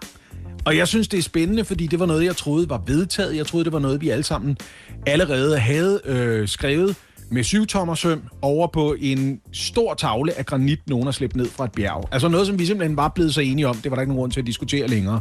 Ja, det det var- viser sig, at det er slet ikke, det er slet ikke tilfældet overhovedet. Man troede, det var for det her madmarked i Wuhan, ikke? Ja, ja, det er der stadigvæk grund til at tage med i overvejelserne, i hvert fald fordi 25 af de første 40 smittede, man fandt i Kina, alle sammen havde det til fælles, at de havde været forbi det marked øh, i løbet af de seneste to uger, før de blev smittet. Nå, men hvor sikre kan vi så være på det? Måske ikke så sikre, efter jeg fortalte jer om to kinesiske forskere, som hedder Butao Xiao og Lei Xiao, som kommer fra South China University of Technology, fordi de udgav en rapport tilbage i midten af februar, som det er rigtig svært at finde i dag. For deres bedste bud på, hvor virusen kommer fra, ville mildest talt være et problem for det kinesiske styre, og det kan være grunden til, at det er umuligt at opstøve de to forskers rapport på internettet i dag. Nå, det lyder spændende. Ja, nu har jeg jeres opmærksomhed. Ikke? Lad os lige tage de ukontroversielle ting, der står i deres rapport. De ting, som rigtig mange forskere allerede er rørende enige om. Og det er, denne her virus, det er ikke bare noget, vi tror, det er noget, vi nu ved, kommer fra en flagermuseart. Ja, flagermus. Det er, øh, det er misstederne i den her sammenhæng. Det er en særlig slags såkaldte flager... Øh, undskyld, det er en særlig slags hesteskonæser. Det hedder de, de her flagermus. Og det ved vi. Det er jo også godt og grundigt understreget af en ny undersøgelse af et forskerhold med en dansk ekspert i spidsen. Han hedder Christian G. Andersen. Og han er faktisk verdens førende ekspert i den slags virus-DNA. Noget med at opspore, hvor kommer de her nye virer fra. Ikke? Gud, hvor sejt. Mm. Vi ved også fra øh, Christian G. Andersens holds forskning, at den her virus er opstået spontant. Det vil altså sige, uanset hvad man ellers kunne forestille sig af spændende konspirationsteorier hentet fra spændingsfilm rundt omkring, så er den altså ikke udviklet af skrupelløse kinesere i et laboratorium et sted som en slags biologisk våben eller et eller andet. Forskere de har længe vidst, at lige præcis den her slags flagermus, det hedder hesteskonæser, de er altså skyld i flere farlige varianter af coronavirus, der opstår ved mutationer hos flagermusene, og som så kan smitte til mennesker. Det ved vi, og det har man forsket i i over 10 år øh, allerede. Men du, Men- men. du, ja, fordi du øh, sætter alligevel spørgsmålstegn ved øh, sammenhængen med det her madmarked i Wuhan. Ja, nu kommer det nemlig, ikke? Ja. Kommer coronaviruset, den her nye udgave af det, fra det her friluftsmarked i Wuhan, som mange steder er blevet udpeget som Arnestedet. Altså, er der blevet solgt hesteskonæse flagermus på det marked? Det mener Butao Xiao og Lei Xiao er stærkt usandsynligt. Fordi den slags flagermus, de her hesteskonæser, de lever slet ikke inden for en radius af næsten 1000 km fra Wuhan. Og dusinvis af vidner, de har interviewet, hævder, at de aldrig har set den slags flagermus blive solgt på det marked. Nå, okay. Meget, mm, meget spændende nu. Til gengæld så har de to kinesere vidnesbyrd fra ansatte på noget, der hedder Wuhan Center for Disease Control. Det er et forskningslaboratorium, der ligger få hundrede meter fra markedet, og lige ved siden af i øvrigt et stort hospital i Wuhan. Og her hævder ansatte, som de to forskere snakkede med, at man har en masse forsøgsdyr, som man bruger til forskning i for eksempel via, inklusiv, og det er her, I skal holde fast, over 600 af lige præcis den type flagermus, som det her virus kommer fra. De siger også, de ansatte, at det er sket flere gange, at ansatte enten er blevet bit, eller de har fået flagermuseblod på sig ved et uheld, og typisk så har de så valgt at gå i selvvalgt karantæne i mindst 14 dage efter de uheld. Men, og det er her, det bliver spændende, kan det være sket, at en forsker på det laboratorium måske ved en fejl er blevet smittet under sit arbejde, uden at opdage det, eller uden at tage de nødvendige forholdsregler bagefter? Kan det være sket? Og så Taget man er taget betragtning- på det madmarked bagefter. Det er en mulighed, lige præcis. Og kunne det også godt tænkes, at blandt alle de her første smittede, der er der folk, som ikke bare er kommet på markedet, men er kommet i lokalområdet der, og altså inden for den her radius af 200-300 meter enten er kommet på hospitalet, eller decideret har arbejdet på laboratoriet og bare gået forbi markedet på vejen hjem. Kunne det tænkes? Ja. Hvis det er tilfældet, og hvis det her det er viden, som det kinesiske styre aktivt har prøvet at undertrykke, så er der min påstand, at det her det kunne være en skandale på linje med Tjernobyl-ulykken i sin tid, på grund af Sovjets håndtering dengang. Ikke? Det, de vil have til fælles, det er, at det her det er en katastrofe med alvorlige konsekvenser for hele verden, som er blevet monumentalt fejlhåndteret af kinesisk styre, øh, fordi det har været vigtigere for dem at blive set som fejlfri, end at udvise rettidig omhu. Og det skal lige understreges, det er rigtig svært at efterprøve påstanden for de her to forskere. En stor del af deres spekulative vidnesbyrd materiale her, altså er ikke bare folk, som de har snakket med, men noget af bevismaterialet er også dem, som, øh, som har kortlagt området og ligesom tegnet fugleflugtslinjer for at vise, hvor tæt på det her madmarked øhm, Wuhan Center for Disease Control ligger. S- Så vi skal lige, lige klappe hesten en lille smule. Men der er noget spændende i hvert fald i, at de mener at kunne vise, at de her flagermus aldrig er blevet solgt på markedet, men at de til gengæld findes i hundredvis inde på det her laboratorium, og de før har udgjort en smitterisiko for de ansatte på laboratoriet. Hvor er det vildt. Hvor er det spændende. Hvad? Hvad? Hvad? Det kan godt være, at det her det er det rene vrøvl, men det lyder overbevisende, når man siger det højt. Gør det ikke det? Meget. Og det lyder helt klart også som noget, øh, det kinesiske styre vil forsøge at øh, lægge skjul på eller undertrykke, hvis det rent faktisk øh, var sådan sket, at, det, at smitten udsprang af en, øh, noget forskning. Ikke? Altså, det er jo ikke en særlig god historie. Og I ved også godt, hvad det betyder. Der går højst 35 år, så laver HBO en serie om, hvor forfærdeligt Kina håndterede den her virus. Det du kender, det du vil vide. Morgen på Radio 100. Vi skal øh, prøve at se, om vi kan få fat i Anders øh, Ågaard, kollega her på kanalen. Kollega ude i det her radiohus, hvor vi altså er Radio 100, Radio Soft, Pop FM, Nova, Voice, MyRock, alle mulige kanaler. Mm-hmm. Jeg havde, øh, har lavet en aftale med ham, om at vi ringer nu. Der er jo bare sket det, Anders han er ikke længere. Han er jo ikke morgenvært mere, han er, han er øh, eftermiddagsvært. Så, så altså, jeg håber, øh, han er op nu. Lad os prøve.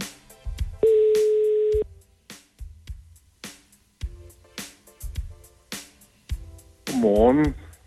Godmorgen. Er det Anders Ågaard, vi har fået fat i? Ja, det er det. Er det en klatøjet, Anders Ågaard? Ja, ja det er det vel lidt. Klokken er jo ikke rundt 11 endnu. Nej, det er rigtigt. det er, øh, så må jeg hellere informere dig om, at det er Oliver, Anne og Lasse, der ringer til dig. Ja, det glæder Godmorgen, Anders. mig. I er jo ikke klatret, det ved jeg. Det er vi Det er vi ikke. Hvad, øh, Ander, Anders, øh, hvor lang tid går der, når man holder op med at stå tidligt op og lave morgenradio, før man har vendt sig til ikke at stå tidligt op og lave morgenradio? Åh, det ved jeg. Jeg tror... Ja, det ved jeg ikke. Jeg gik vel 24 timer. Det er cirka. Det, det, er, det er 1 til 1000 af den anden vej. Anders Ågaard, du, øh, du laver jo spoiler her på øh, Radio 100, øh, og derudover ja. så laver du også øh, radio på vores søsterkanal lige ind ved siden af. Jeg kan kigge ind i studiet lige nu, ind til Henrik Forsum, Fosse, der sidder øh, på Pop FM. Du har også fået sat et hjemmestudie op. Øh, hvordan går det? Jeg synes, det er... Altså, jeg kommer aldrig til at slippe det igen.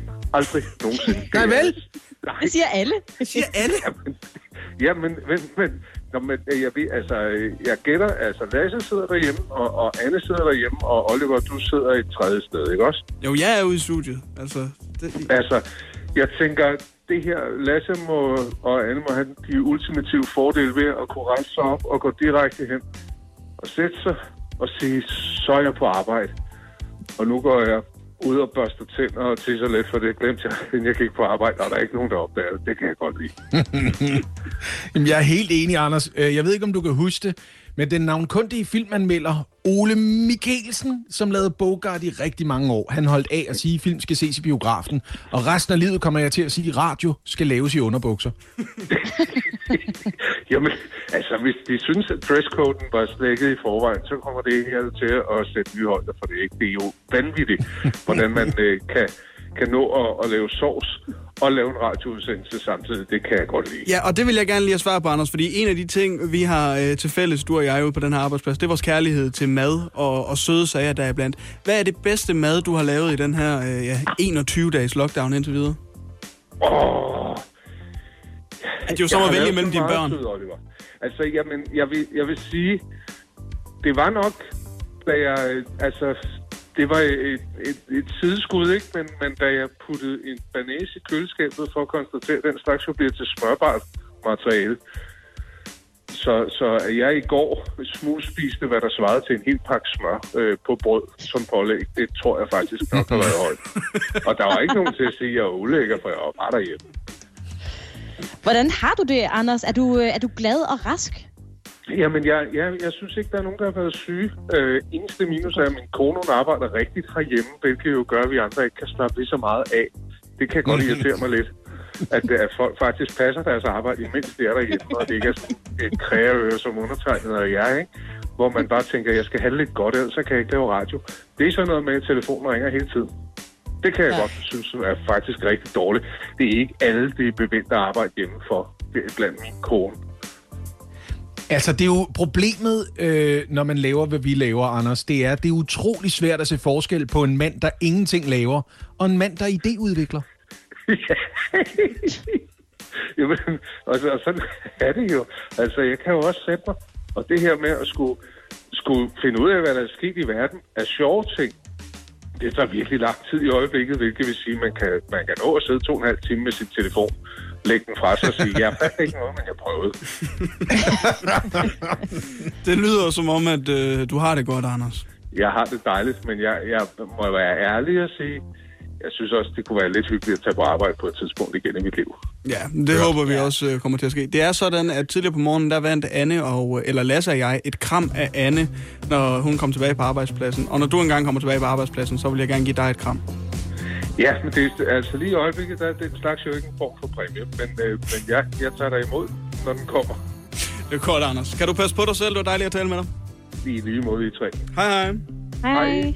Morgen på Radio 100 med Lasse Remmer, Anne Lavendt og Oliver Routledge. I Folkekirken, der er påsken den allervigtigste højtid overhovedet. Men skal kirkerne have lov til at holde åben for påskegudstjenester, selvom resten af landet stadig mere eller mindre er lukket ned? Det er et spørgsmål, vi har tænkt os at komme omkring her til morgen. Ja, og det gør vi altså, fordi kirkeminister Joy Mogensen også selv har haft lidt svært ved at beslutte sig. Først så meldte hun nemlig ud, at kirkerne gerne måtte afholde gudstjenester på betingelser og visse forbehold, men i aftes, der ombestemte hun sig. Så kirkerne, altså, kirkerne altså alligevel forbliver lukket. Ja, og hun ombestemte sig blandt andet, fordi præsterne ikke var med på ideen om at øh, åbne kirkerne før tid. Og en af de præster kan vi sige godmorgen til nu, det er nemlig dig, Arne Måb. Godmorgen. Godmorgen, godmorgen. Du er sovnepræst ved Hjerting Kirke i Esbjerg. Og først og fremmest, Arne Måb, hvad er problemet egentlig ved at åbne kirkerne, hvis man nu tager øh, alle forbehold og mindsker smittefaren mest muligt? Påsken er jo en rigtig vigtig højtid. Det er det, og det er bestemt øh, en dybt besynderlig ting, at man skal holde påske uden kirkegang. Det er jo, det er jo vel første gang i verdenshistorien, at øh, sådan noget er sket på den måde. Men øh, når jeg i hvert fald har været øh, imod, at øh, man åbnede kirkerne, har det jo været fordi, at det er jo lykkedes øh, med nogle meget klare markeringer at få hele befolkningen til at gå ind under øh, de sikkerhedsregler og foranstaltninger, øh, for at vi skal undgå smittespredning. Øh, Anna er gået ind, og vores statsminister har givet nogle klare meldinger ud om, at vi skulle holde øh, Skansen øh, påsken ud, og så måtte vi se, hvad der skete. Og der også, synes jeg, der har været sådan et, en øh, fælles solidaritet. Folk har tilpasset sig og indrettet sig. Det har kostet. Øh, men så synes jeg ikke, at vi i Folkekirken bare kan sætte os uden for det folkelige fællesskab og sige, ja, men øh, der er en undtagelse for os. Fordi så tænker jeg, jamen, så hvis, hvis der er en undtagelse for os, så kommer det næste. Så, så siger folk, at jamen, når kirken kan, jamen, så kan jeg også holde øh, påskefrokost. Og så inviterer jeg min fætter, der er hestehandler i Herning, og min øh, kusine fra Gentofte. Øh, også, fordi det betyder også noget for os. Og så skrider det, så bliver det hele undergravet, og så har vi balladen. Men, men prøv at høre, nu bruger du jo udtrykket folkeligt fællesskab. Jeg, jeg er præstesøn, og der hænger rigtig mange præstekraver på vores stamtræ derhjemme. Øh, altså en af grundene til, at folk kommer til gudstjenester, er jo blandt andet, at kirken er et sted, hvor man kan få lindret ensomhed og få øh, øh, måske mildnet sine bekymringer det hele taget. Sjælesorg er jo en stor del af det arbejde, du for eksempel påtager dig. Er det ikke en pointe, der overses i den her sammenhæng? Jo, altså det, jeg synes også, at man har været meget lidt opmærksom på, øh, at der jo også øh, dels at påsken er en vigtig begivenhed, men, men også at, øh, at, at folk er jo usikre, og øh, så er det jo en naturlig reaktion, at man søger sammen, og det gør man jo også netop i, øh, i kirkerne. Og der er, et, der er der et behov, og der er der et savn. Men det er jo det her paradoxale, jamen for, for at holde sammen, så skal vi altså holde afstand. Øh, og det er ligesom, men det er som så meget andet, det er jo, det er jo en bagvendt situation. Jeg ser det også, jeg har begravelser hvor vi pludselig altid plejer at søge sammen, og jo flere, jo bedre, vil jeg synes. Og vi krammer hinanden og alt muligt. Men det er jo lige præcis det, vi ikke skal, fordi øh, vi har den der forbandede mm. smitte. Arno, hvis, hvis du og, og mange af dine kolleger deler opfattelsen af, at det ikke er ansvarligt at afholde gudstjenester på nuværende tidspunkt, hvordan i alverden har kirkeministeren så fået den opfattelse, at der har været et ønske? Jamen, der har jo også været et ønske. Der har jo været nogle øh, lidt mark- markante kirkelige debattører, øh, som har slået til lyd for, om man ikke kunne finde en måde at lave øh, gudstjenester på. Så jeg kan ikke sige, at, øh, at, at det ikke er sådan. Men jeg vil bare notere, at jeg synes, det er meget tydeligt, at det er øh, hoved, øh, det, hovedparten af præsterne er fuldstændig overbevist om, det er altså bare ikke den holdning. Fordi vi... Øh, Øh, men der, der, der, der, ser, der ser man anderledes på det, og man frygter stadig, man frygter nok smittefaren. Altså det deler det, det, det, der er vi bare forskellige. Præsteforeningens formand har, har meldt ud, og Provsteforeningens formand har meldt ud. Så det er jo altså noget, som, som kan vi sige, det, det, er, altså, det, det er en bred holdning. Arne Måb, og du er sovnepræst ved Hjerting øh, Kirke i Esbjerg. Du skal have tusind tak for din tid denne morgen. Ja. Yeah. Et af de spørgsmål, vi taler om den her fredag morgen, det er jo, om det er en god idé at lade kirkerne holde påskegudstjenester, selvom resten af landet fortsat er øh, lukket, og forsamlinger på flere end 10 personer altså stadigvæk frarådes. Ja, for øh, kirkeminister Joy Mogensen havde egentlig sagt god for, at kirkerne alligevel kunne afholde påskegudstjenester på betingelse af en række forbehold. Men i aften der ombestemte hun sig, så kirkerne alligevel forbliver lukket. Det er ikke alle, der er enige i den beslutning, og blandt dem, som er uenige med kirkeministeren, er du, Marie Krav. Godmorgen. Godmorgen. Kirkeordfører hos Dansk Folkeparti, og du ser gerne, at kirkerne de får mulighed for at afholde påskegudstjenester.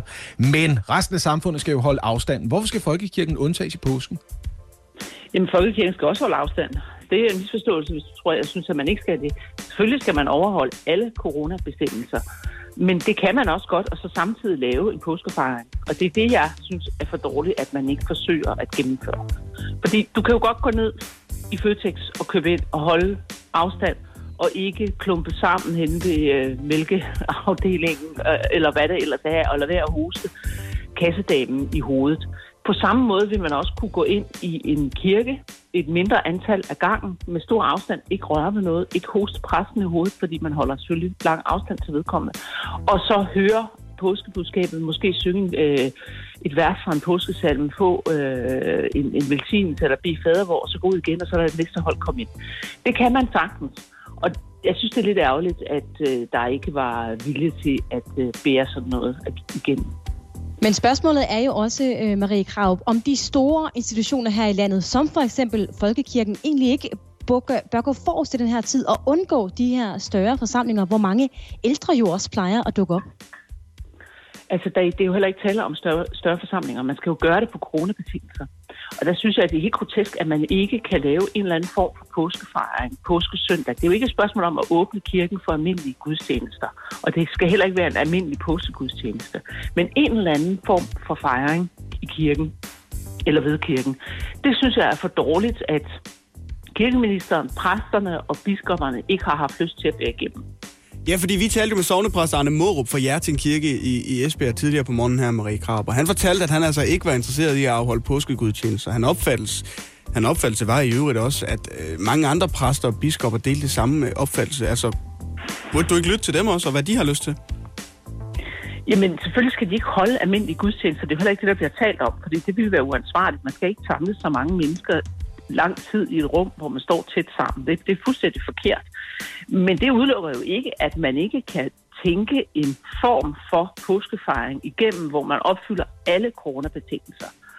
Og jeg synes, det er at svigte de kristne danskere, det må jeg sige, når man ikke øh, kan bruge sin opfindsomhed til at finde en måde at gøre det på inden for coronabestemmelserne. En dag som påskesøndag. Det synes jeg simpelthen er for ringe. Og jeg synes, de svigter os. øh, jeg kalder os øh, husmandskristne, fordi præsterne, de er selvfølgelig i det hele tiden. De tænker hele tiden over det. De har ikke på samme måde de samme behov som os husmandskristne, som ikke øh, kommer i kirken så ofte, måske kun en gang om måneden, eller hvad det nu er. Ikke? Øh, og vi står alle sammen i en meget svær tid, hvor folk dør, og vi selv er bange for at dø. Vi føler ensomhed, angst og frygt. Der ville det være skønt at kunne få lov til at øh, markere påsken, som jo er sejren over døden, Jesu opstandelse. Og jeg synes, at præsterne sigter ved ikke at ville tage sig af deres, deres sovnebørn på den måde. Det må jeg indrømme.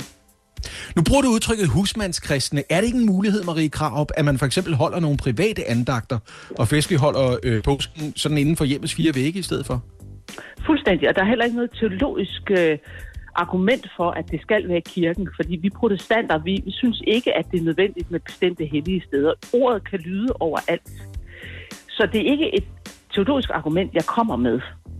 Jeg kommer med et psykologisk. Jeg kommer med et øh, argument om, at der skal, man skal tage sig af de folk nu, som er bange, som øh, er ensomme, som har brug for trøst og håb. Og når det er muligt at gå i Føtex, så mm. er det også muligt på en eller anden måde at fejre påsken i kirken. Og ligesom komme de bange, angste, dødsangste danskere i møde. Så på Det trods er Må jeg- sørgeligt, at man ikke ønsker dem. Må jeg ikke lige spørge dig her øh, ganske kort til sidst, Marie Krav. Hvordan skal det her konkret foregå, øh, de her øh, markeringer af påsken i kirken? Jamen, nu skal jeg jo ikke bestemme det, men altså, jeg kan sagtens digte en, en øh, form for andagt op, som kan gennemføres, hvor man lukker 10 mennesker ind i kirken ad gangen, og har en, en kort andagt med et fader, hvor velsignelse og øh, et vers af øh, en salmer, og så er det ud igen. Altså, fordi hvis man skal have 100 eller 200 mennesker igennem en, øh, på øh, en time eller halvanden, så er det klart, at så skal man være der kort tid, fordi der, der kun må være 10 eller 20 eller 40. Det kommer an på kirkerummets størrelse, hvor mange man kan være der. De beregninger har man lavet, øh, når man laver øh, begravelser. Øh, så derfor vil det selvfølgelig være noget helt andet end en almindelig gudstjeneste. For det er klart, at det kan man ikke. Og man skal ikke røre ved noget som helst. Så man skal ikke have fat i salmebogen eller noget, fordi så skal man jo ind og spritte alt muligt af bagefter. Så folk skal beholde hænderne i lommen eller øh, på ryggen. Ikke? Marie Krav, kirkeordfører hos øh, Dansk Folkeparti. God påske, og øh, tak for din tid. I lige måde. Tak. Det du kender, det du vil vide. Morgen på Radio 100. Godmorgen, Clara. Godmorgen. Du er jo øh, praktikant her på, øh, her på kanalen, men du har, øh, kan man roligt sige, fået et, et, et lidt anderledes øh, forløb, end, end hvad jeg havde, da jeg var praktikant her på kanalen. Hvordan har du det, Clara? Jamen altså, jeg, jeg har det jo. Siger det fint nok, jeg er ikke syg, men øh, jeg keder mig nok. jeg, jeg, jeg laver ingenting. Ja, fordi det er jo næste spørgsmål. Hvad får du tid til at gå med? Du bor jo alligevel sammen med andre øh, mennesker i, i et kollektiv, så der er jo alligevel folk omkring dig. Ja, det er rigtigt. Og det er dejligt. Jeg er for tiden til at gå med. Øhm, det er sjovt, at folk de spørger mig tit om det. I den her tid. Og jeg aner det faktisk ikke. Jamen, øh, jeg har lavet noget kvote 2 ansøgning. Ja, godt klar. Ja. Og så, det har jeg måske brugt tre timer på. Og så har jeg... øh, Jeg har spillet en hel masse computer. Hvad har du spillet? Mm-hmm. Jeg har spillet Diablo. De, ej, okay, hvor sejt. Hold nu. Ja. Hvor spiller man det hen? Altså, jamen, det har jeg downloadet, ja. Jeg kom i level 60. Og så... Øh, Oh, det skal på CV'et, det skal det altså. Ja, husk at skrive det i din kvote det er det, jeg har lavet til min kvote 2, ja. Så har jeg hængt en plakat op, der er faldet ned. Det, jeg tror, det er der, vi er. Jeg ved, du bor i et kollektiv, så havde jeg jo regnet med, når du siger, at du har spillet Diablo, og du har øvet dig i sådan nogle gøjler-ting der. Du ved, det der, hvor man står med to pinde og en snor. Du ved godt, hvad jeg snakker om, klar. Come on. Du bor i et Jeg ved kollektiv. godt, du ved ved godt, hvad jeg taler om. Ja. Ja, det burde jeg også. Du kunne have været på level Ja. 70 nu med de der Diablo-ting, ikke? Jeg burde nok ikke gjort det. Det har jeg bare ikke. Clara. Men altså, sådan, jeg står op i morges klokken halv otte og tænker, okay, jeg må være den første deroppe. Og så er min uh, roommate taget ud og stået på rulleskøjter. Så altså, det er umuligt at følge med. Klar, hvordan, Uanset hvor god hvor, hvor mange bor I i det kollektiv der? Fem. Og hvordan er det at være fem samlet øh, i de her tider? Er det okay? Jamen altså, ja, det er det. Problemet er, at alle har jo også øh, kærester, så vi er næsten 10. Ah. Og det, øh, ja, der kommer der lidt et problem. Har der været Men, øh, kontroverser internt om, hvorvidt kærester skulle have lov til at komme eller ej? Ej, den tror jeg, den, øh, der har vi sagt, at det, det må vi gerne. Men andre må ikke komme. Jeg har selvfølgelig også min kæreste, han ikke må komme. Men øh, Det, er helt, Det var meget tvetydigt, det der. Det- Jeg skal slet ikke høre mere om det. øh, men nej, øh, det er mega dejligt at bruge så mange mennesker sammen, som ikke går og føler sig ensomme. Vi er glade for at høre, øh, du har det godt. Øh, du keder dig, lyder det til. Ja, men sådan er det.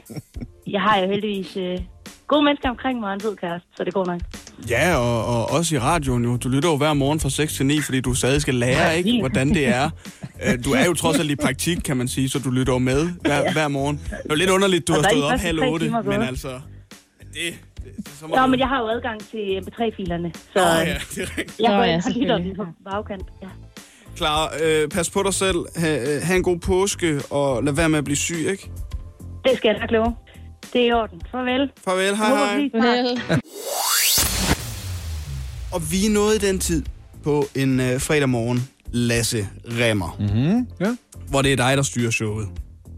Nå, nå men, øh, ja, hvis det er det, du gerne vil have, altså, så skal du bare bede pænt om det, ikke? Jeg kunne godt tænke mig, at du fortalte mig, hvad jeg skulle gøre.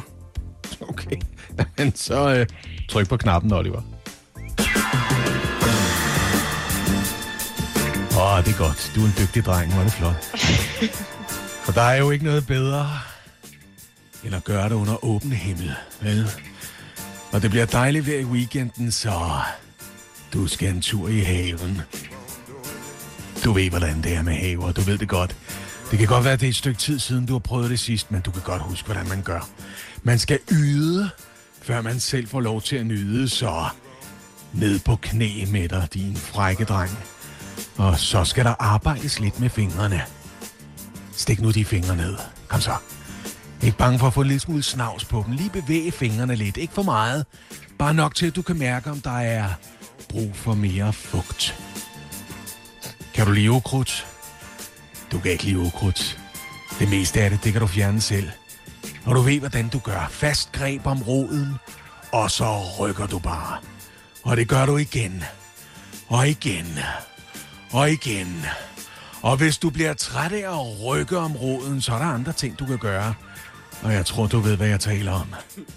For du har gået og fantaseret om det. Det er noget svineri. Og du ved det, men du gad godt prøve det. Du kunne godt tænke dig at prøve at sprøjte i haven. Men hvordan gør man? Hvordan sprøjter man på en måde, som, så man ikke kommer til skade? Det kan nemt blive noget svineri, det sprøjteri. Der er mange mennesker, der slet ikke bryder sig om det. Prøv at høre, det vigtigste er, du skal aldrig sprøjte, hvis der er børn eller husdyr i nærheden. Og husk lige at advare din havepartner, før du går i gang med det. For det kan være virkelig vemmeligt at blive sprøjtet i ansigtet. Åh oh, jo, det kan koste en tur til øjenlægen. Rigtig god fornøjelse i det fri. Du ved, du har længtes efter det. Jeg ved ikke, om man kan kalde det nyheder så meget, som man kan kalde det et par tips til... Øh... Så længe så meget, som man kan lade en opfordring i. Jamen, prøv at høre. Prøv at høre, vi er nogle stykker, vi er nogle stykker der glæder os til at komme, til at komme ud, hvor det hele det dufter og smager lidt af noget, ikke? Altså, Er det derfor, du skal på forbrændingen i dag? øh, For at få ryddet op i haven, så den er klar, eller hvad? jeg, skal- jeg, skal lige, øh, jeg skal lige have trimmet lidt, før jeg føler, at jeg kan vise den frem til nogen, ikke? Altså, fredag efter fredag, Lasse, jeg bliver simpelthen øh, forundret over, hvad du kan få ud af noget godt vejr i weekenden med noget havearbejde. Ja, det er skønt. Jamen, altså, det bliver, det bliver så dejligt at komme lidt ud. Det er bare det, jeg siger. ja, det er bare det. Morgen på Radio 100. Med Lasse Remmer, Anne Lavendt og Oliver Routledge.